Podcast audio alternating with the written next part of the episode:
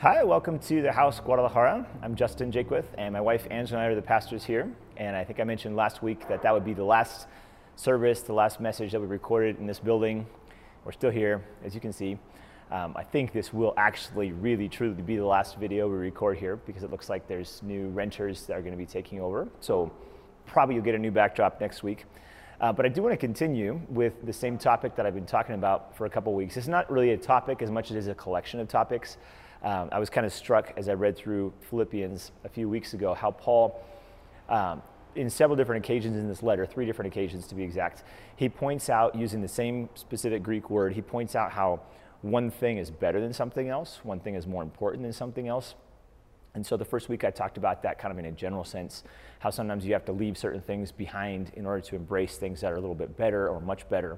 Um, and then uh, last week we talked specifically about the idea of looking at other people as better than ourselves. And in that, in that case, in that instance, the idea of better than or superior or uh, of more value has to do with this, with this concept, at least to me, that empathy is better than selfishness. And I talked about that for a few minutes last week, just kind of looking at this idea of how can we treat other people as, as important in our own lives rather than flipping that and us always thinking we're more important, which is kind of default nature um, just of humanity in general, I think. And there is a place for that. Obviously, I mentioned that too. There's a place for thinking about ourselves, but that's a terrible way to live. So that was last week. This week, I want to talk about another um, another instance in this book where Paul, and, and, again, if you remember what I've said before, he was in jail. He was literally in a dungeon, so he was not in a comfortable place whatsoever, and he is at least this is what I would be doing, right? If I was in his place, I would be imagining what is really important in life, what really matters. And so I think that might be why throughout this book, he takes time to point out some things that are better, that are more valuable than, than a few other things. And it doesn't mean that the other is terrible. And I think that sometimes we as humans do this kind of dichotomy thing where it's like, this is good and this is bad. And a lot of times life isn't about good and bad, it's about good and better, or better and best. And maybe one of the struggles of life or one of the challenges of life is to constantly be evaluating, particularly in religion, since we're talking about God here, but to really evaluate how do I want to live my life in a continually better way? How can I, how can I, and I don't just mean better in the sense of like, I don't know, messing up less often. I mean better in the sense of like underlying philosophies. Um, for example, love, right? That's a, that's a really good philosophy to adopt, or generosity, things like that. So um, I want to talk about this one that I see in Philippians 3. I'm going to read several verses. It's a little bit long. And uh, so, again, the Apostle Paul is talking here. I'm going to read this and then we're going to pray. And I want to make a few comments about the idea of religion versus relationship, which is something you've probably heard many times before. But I think it's something that we have to continually remind ourselves because, once again, human nature is to, is, is to sort of drift into the more, um, I don't know, maybe more structured or more formalized approach to God. And I think, I think God likes to shake that up a little bit for our own good and for the good of the people around us. So I want to talk about that today. So, verse, um, chapter 3, verse 3 says, It is we who are the circumcision. So that's a weird way to start, I know, but uh, contextually, culturally, Paul was just referring to the Jews. So he's saying basically, we are the Jews, we are the Israelites, we who serve God by his Spirit. Now he's speaking in a spiritual sense, saying that all of us are um, there's a whole theological background to this, but basically he's saying, you know, we're the true people of God. That's maybe a better way to put it. He says, We who serve God by his Spirit, who boast in Christ Jesus, and who put no confidence in the flesh. And then I want you to hear this part because this is he's kind of making this argument. He says we put no confidence in the flesh. In other words, we don't put any confidence in our own abilities, in our own. Um, he's speaking to you and I, speaking to you and me. He's saying like we don't trust in who we are. He says, although I myself have reasons for such confidence. So this is where it gets kind of funny because he's going to start bragging, um, sort of bragging on who he used to think he was. Um, and then he's going to talk about how that's kind of useless. So he says, I myself have reasons for such confidence in his own flesh. If someone else thinks they have reasons to put confidence in the flesh, I have more. Circumcised on the eighth day of the people of Israel, of the tribe of Benjamin, a Hebrew of Hebrews, in regards to the law, a Pharisee, as for zeal, persecuting the church, as for righteousness based on the law, faultless. And so there's a lot of cultural stuff in there, but essentially he's, he's humble bragging. Um, he's saying, you know, this is who I used to be. I was amazing. Like as a as a Jewish man in the Jewish system, I was like the top. I was flawless. He even uses that word flawless with his own righteousness. So that was his his mindset and his goal. Like those were the trophies on his wall that he could say he was a Pharisee, he was from this tribe, he was from Israel. He, you know, he had he met all the requirements for being a really good person. That's his point in this passage. But then verse 7, he kind of flips it on its head. He says, "For whatever were gains to me, I now consider loss for the sake of Christ. What is more, I consider everything a loss because of the surpassing worth. And that's the word that we've been talking about off and on for the last couple weeks, the surpassing worth. In other words, he says, this is uh, what I'm, he says, what I'm going to share, share with you right now is more valuable. It's weightier. It's more important than all that kind of past list of pursuits and accomplishments that I had. He says, I consider those things a loss because of the surpassing worth of knowing Christ Jesus my Lord, for whose sake I have lost all things. I count them garbage that I may gain Christ and be found in him, not having a righteousness of my own that comes from the law, but that which is through faith in Christ, the righteousness that comes from God on the basis of faith.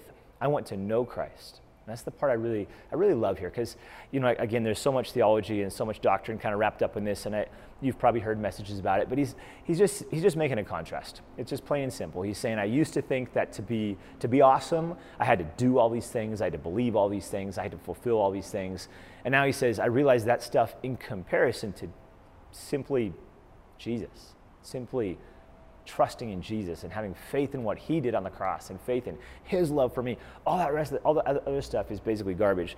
So he says, um, I want to know Christ. This is verse 10. I want to know Christ, yes, to know the power of his resurrection and participation in his sufferings, becoming like him in his death. And then he continues on with uh, some more explanations and commentary on that, on that concept. But I don't want to get off too much maybe into the, the nuances of each one of those phrases because Paul has a, has a way of, uh, of writing things that have just so much depth. But I think the, the point is clear in that he, he says, in comparison to just knowing Jesus, all these things that I used to think were so amazing and so worth like giving my life for, they're as if, it's as if they were garbage. Now, they're not garbage because he talks about righteousness. And if you've read the rest of the New Testament, you know there's a lot of exhortations, a lot of invitations to be people who live good lives. Like that's, a, that's important. You know, we should live lives that, that help people, that love people, that are, that are healthy for ourselves and pleasing to God. Normal lives, like the kind of lives we all want to live. So he's not, ta- he's not saying that's garbage and useless. He's saying in comparison to Jesus, those things are as if they were garbage. So I want to pray to get started here, and then we're gonna I'm gonna make a few comments about this kind of this contrast, um, this comparison and contrast, because we're not throwing one out to, to accept the other, but this comparison between what religion does um, and and what Jesus is, what He means to us.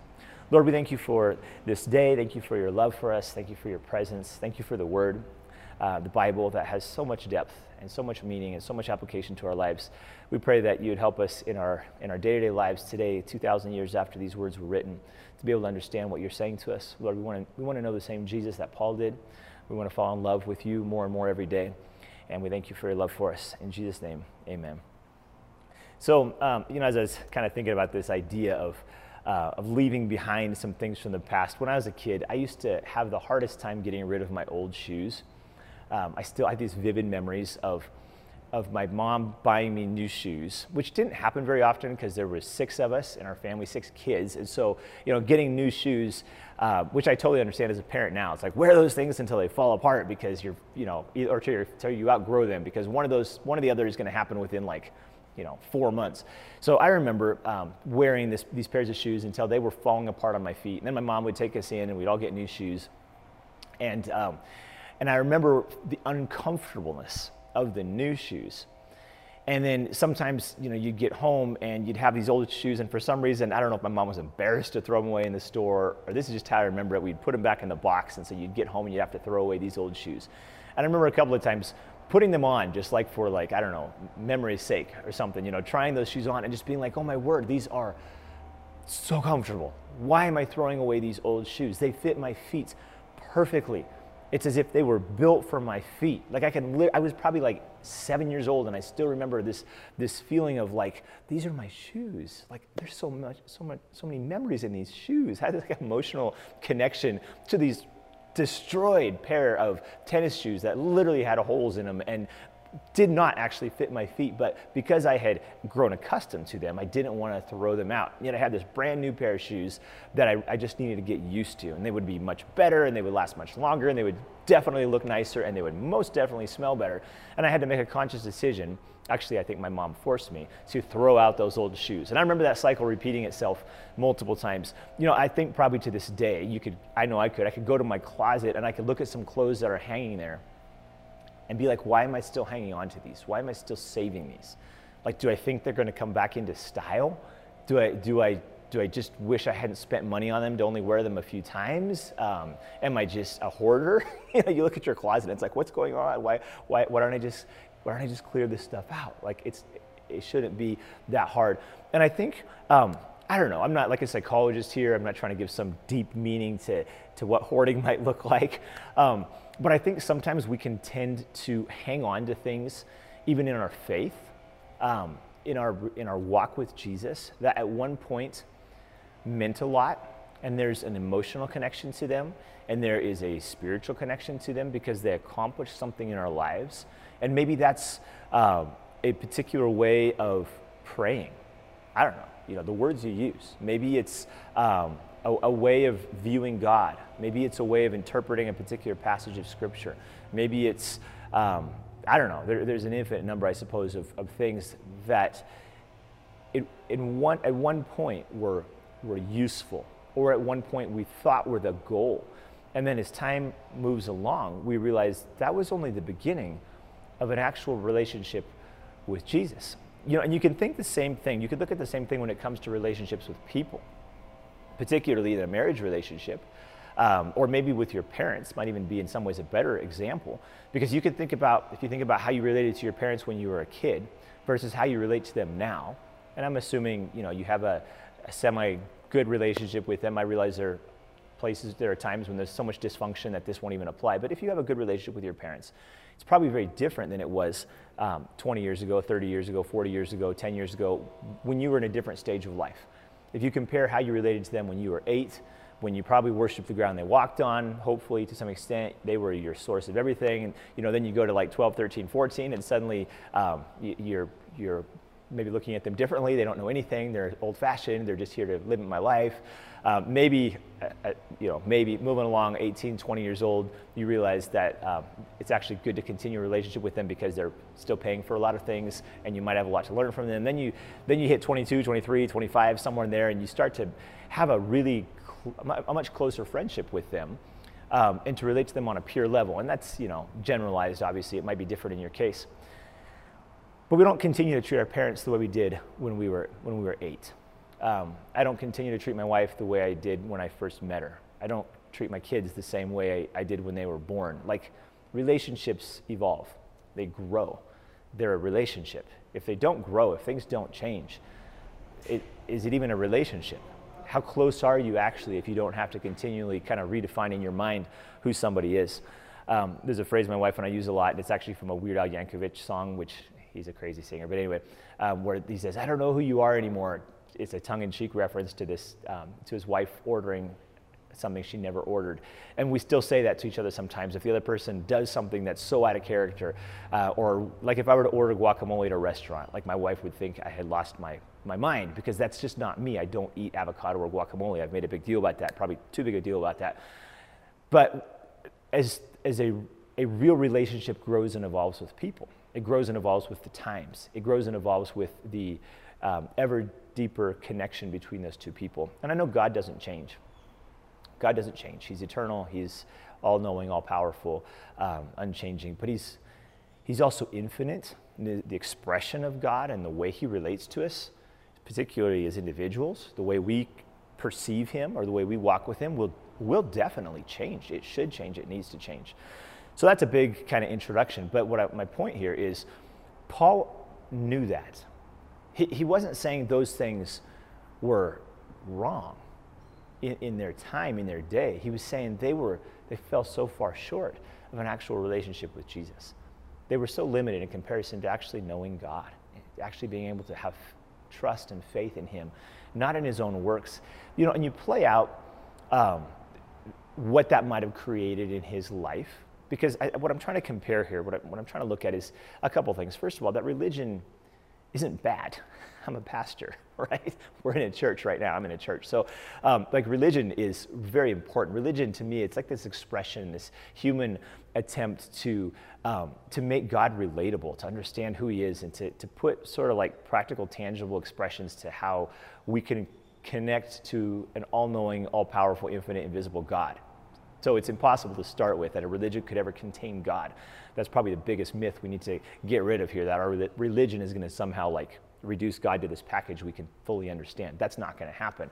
But it is it does have its place. We have to know God. We have to learn how to relate to Him. You know, so the scriptures, prayer, um, church. There's so many things we do that are not God. We don't worship those things, but they are incredibly valuable in helping us connect to God in helping us have that relationship that we all seek. The problem happens though when we when we sort of exclude God from that whole equation inadvertently because we get so comfortable in the religion. Like those old shoes that I was mentioning, where it's like, this fits. I love this. I love this place. I love this song. I love this way of praying. That's, there's nothing wrong with that. But what if God is doing more in your life? What if He is stretching you and challenging you to love differently, to give more, to, to learn a different way of um, of, of extending the kingdom of God. I, and I'm not trying to even say any one thing, I'm just saying the, a relationship with God is by nature dynamic and changing. And we cannot substitute that beauty and that relationship and that chaos. Honestly, there's a little bit of chaos involved in it because it's God. Like we can't control Him. Um, we shouldn't substitute all that for just comfort. Wow, this is how I've always done it, and this is what I've always thought, and this is what they've always told me, and this is what always has worked for me there's a place for those things, but there's also a place to say, I'm going to press on. Those were words from Paul himself. I want to know Christ. I want to know even his sufferings. What does that mean? I want to be found in him, he says. He has this like innate desire, this burning passion to not get stuck in the past just because it's comfortable or controllable or predictable, but to say, I really, truly just want to know Jesus and be found in him. I want to understand what it means to live with Him, even when that means suffering, even when that means having to face difficult questions or having to make hard choices or hard changes in my life. He says those things, they're, they're worth it to me because Jesus has changed my life because God has interrupted my existence to say, hey, that list of things you used to do, that's nice, that's cute, but let's move past that and let's understand Jesus is so much bigger than a, than a, than a list of religious activities or a, or a list of doctrines you have to adhere to or a list of activities or a, or a formula for prayer. And again, not talking bad about those things, just saying let's, let's, we, we have to move beyond those. Um, the problem with religion, obviously, and you, I'm sure you know this, a couple of things that can happen is, like I mentioned already, it can replace God in our lives, but it can also become, it can actually become a little bit toxic. Um, particularly when it has replaced God, because then it can become a way of just kind of controlling people uh, or getting what we want out of God or, or out of people. And, and when you see people that have been hurt by, uh, by religion, a lot of times it has it's not, it's not even the relationship with God so much. You hear this a lot. People say, I still believe in God. I just, I just can't stand the people that, that believe in God, right? And it's sad. Um, it should be the opposite. People should, should see the love of God in us and want to know God because of so much love within us. But it's just so easy. We've all done it. I know I've done it. To substitute that actual love, that actual relationship with a list of rules, a list of beliefs, which then can become judgmental um, towards others. And it can also, and this is so important, it can also become condemning towards yourself.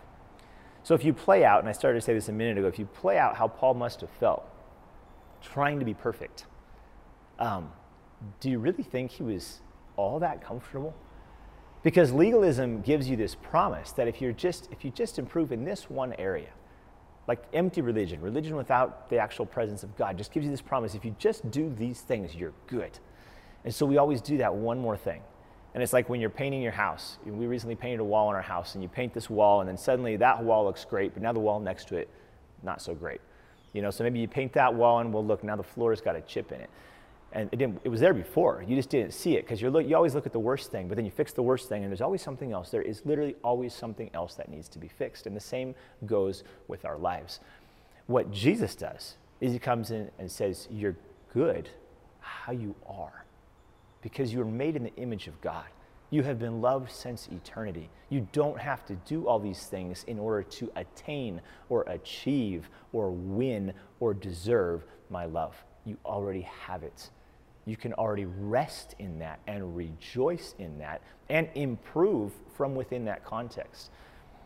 And that's where Paul, I mean, every book he writes, if you, if you read them carefully, he starts with this place we already are we already are accepted and loved and valued by God. And then he moves to this place of, so therefore, because you're, because you're already awesome, live awesomely.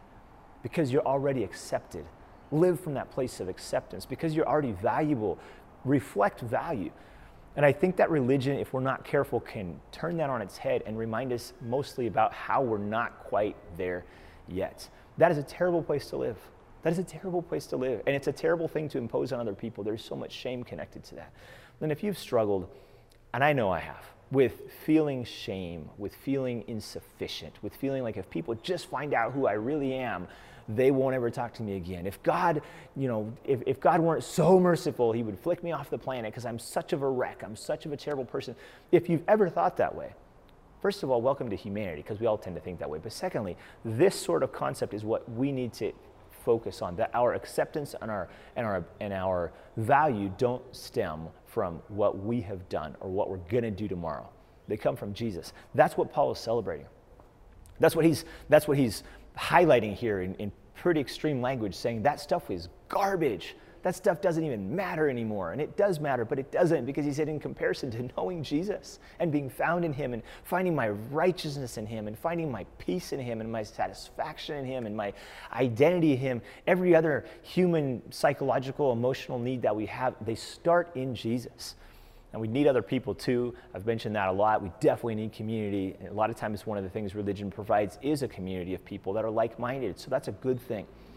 But again, it's not about a community where we police each other and where we force each other to conform to some standard. It's a community of people that are just as in love with Jesus as one another. And our goal in life is to stir each other up, Hebrews says, to love and good works. Meaning when we sit around, when we stand around and we talk to each other, it's not to say, hey, you're a failure, hey, you need to improve.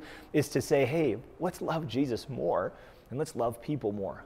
And I, just, I love that approach to faith I think it's so grounding and it's so healthy to not have to have everything figured out mentally, to not have to have all of our behavior completely controlled, because who could ever do that? And instead to say, relationship with Jesus matters more than religion. It's better, it's weightier, it's more valuable. I think there's, um, you know, there's a lot obviously we could say about that, but there's just two, just uh, really almost in closing here, there's, there's just two applications of this that I want to make um, as, as, we, as we consider Jesus.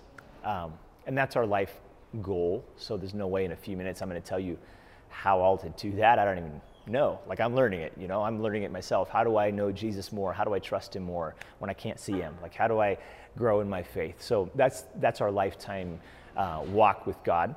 But there's kind of two applications. First of all, to what I see here with Paul is first of all, when, we, when we're knowing Jesus and being found in him, that means we are safe. So it means we, it means we focus on the trust and the acceptance and the safety we have in Him. That's a, that's a grounding principle of our faith. And if we've, if we've lost it, we need, to, we need to take a look at ourselves and see if maybe we have reverted to the religious side of things where we're just trying to do or trying to believe or trying to perfect ourselves or somebody else in order to achieve, to achieve that, I don't know, that security or that peace. No, we already have it. We have to come back to Jesus and say, I'm already accepted. I'm already loved. Even if this morning I had a fight with my wife, even if last night I made a mistake in some area, you're still loved and accepted. That's counterintuitive to the way we relate to one another because we like to hold each other accountable and you know hold grudges and things like that. God, God doesn't do that.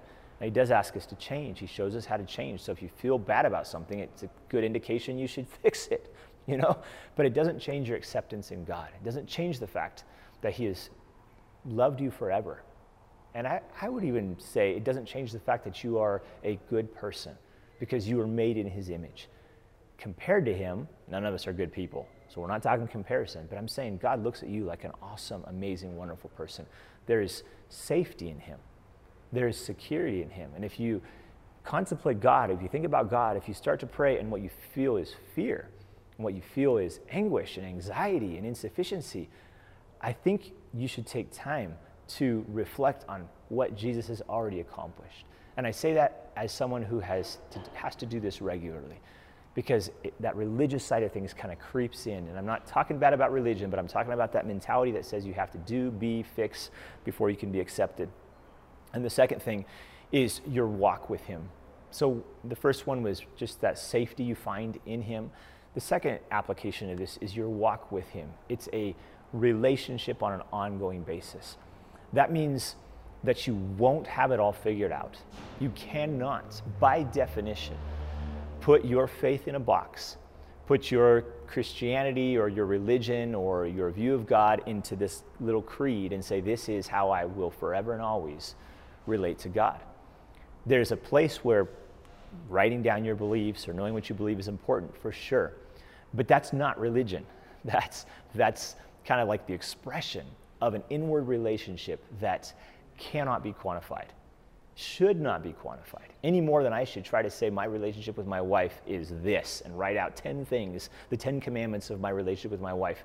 I mean, that might not be a bad idea, it might help in a few things, but it's not the sum total of my relationship with her. Does that make sense? It would be like just this, that would be like the external, you know, a few things I do or don't do to have a good relationship. But honestly, relationship is not something you can write down. It's a heart thing, it's a connection, it's a thing that lives and breathes and grows and responds and interacts. That's what Paul longed for. That's what you and I long for, is that, that's what our hearts were built for and created for. And the, the beautiful thing about this, and the scary thing about this at the same time, is that once you step past looking at God as something that can be defined and quantified and written out in 10 beliefs or 25 keys or 14 steps or whatever, once you realize He's a relationship, He's a person, He's God Himself, suddenly there's less. Um, there's less of an ability to tell other people where they're wrong, which is a good thing, but it can sometimes feel like a scary thing because someone else has a different view of God than you do. And it's like, well, you're wrong or I'm wrong. We can't both be right. And that's a whole other topic. But I would actually say that maybe we are both right. We just are coming at it from a different angle. Or maybe God's just so much bigger that we don't, neither one of us totally understands God. I think that's pretty obvious. So we need each other. Rather than looking at opposing opinions or differing views as threatening, suddenly they are complementary in the sense of complementing what I see from God. I can learn from you, you can learn from me. Um, the other really important part of that is that as you make mistakes, which you will, they don't have to totally derail you emotionally or in your relationship with God. Because our walk with God is, it's, a, it's, it's, the, it's our whole lives. It's not like, I don't know, an Olympic competition where we're going to either succeed or fail. No, it's just a life. It's our life. It's the only one we have. And whether we're doing good today or bad, tomorrow is another day. The mercies of God are new every morning. That means that your walk with God, you can take the pressure off of your behavior and you can take the pressure off of your beliefs. Because you don't have all your beliefs in order and your behavior is not going to always be perfect. Take the pressure off. Get better. you know, that's, a, that's obvious. We all want to get better. That's like built into us. We don't even need to worry about that. We just need to do it but we also should not hang our our relationship with God and our inner peace on whether or not we believe exactly the right thing or whether someone else believes exactly the right thing or whether we're living exactly how we need to live. Just love. Just love. And that's what Paul keeps coming back to. Just know Jesus. Be found in him.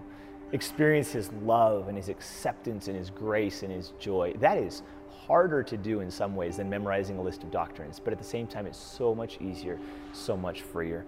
And I don't know if there's some things maybe in your life where you have been facing maybe maybe condemnation, guilt in your own life, or anxiety or frustration, um, maybe areas where you've been afraid because of changes you see around you or in other people, maybe even with your own children, maybe with other people in your life, and you've possibly felt like things are out of control. Um, you know, I can't speak into every situation you might be going through. But I do know that the presence of Jesus in your life the presence of God in your life is it's real. The, the trust that you have, if it's only in you, it, it's not going to be satisfying. It's actually going to ultimately create this cycle of kind of self judgment and anxiety and fear because none of us is capable of living to the standard that we need to live to be able to say, I'm good, I'm clean, I have it all figured out, I'm never to mess up. N- none of us can do that. That is why God says throughout Scripture that He's with us and He's for us and His mercies are ours. It's His gift towards us. And I want to finish with just a quick prayer, but I'd like to invite you to, you know, I think we do this practically every week, but to just give yourself over to God one more time. It's a pretty good weekly habit, if not a daily habit, to just remind yourself as we're praying, God, you, you are my source of joy, peace, confidence, security, faith, every other good thing. God is our source. And that that pursuit of him, that knowing him, that being lost in him and found in him, in him at the same time is our lifelong goal. And we're already there. It's not like we have to stress about it, but yet a lifetime awaits a lifetime of growth and change and learning. And there might be some difficult moments when you have to face things that you don't want to face, when you might have to throw away some old shoes. But believe me, it will be worth it. What God reveals to you, what He shows you, the way He teaches you, the doors He opens for you. If you can walk through those trusting in Jesus and not in your own flesh, as Paul said, not in your own strength, you will find a life, you'll discover a relationship that is one of, of great peace and great joy. Let's pray together. Lord, we thank you for your presence in our lives. Thank you that you are going before us and with us, that we're not alone in this adventure called life. Thank you, Lord, that you have revealed yourself to us. You've, you've opened our hearts to, to see you to some degree. Lord, we know that there's so much uncertainty and so much. Um, so much we can't know fully as humans. We're, we're so finite. But Lord, we trust you. We believe you. We ask that you would guide us and guard us, that you would help us to hold our, our belief and our faith with an open hand, that we would stay curious, we would stay, um, we would stay humble in what we believe and in how we live, and at the same time that we would never tire of seeking you and of learning about you and of learning, of learning to reflect you better in our lives. Thank you for your work in us. Thank you for the community of people around us who also spurs us on to love and good works encourages us in our knowledge of you. Jesus' name, amen.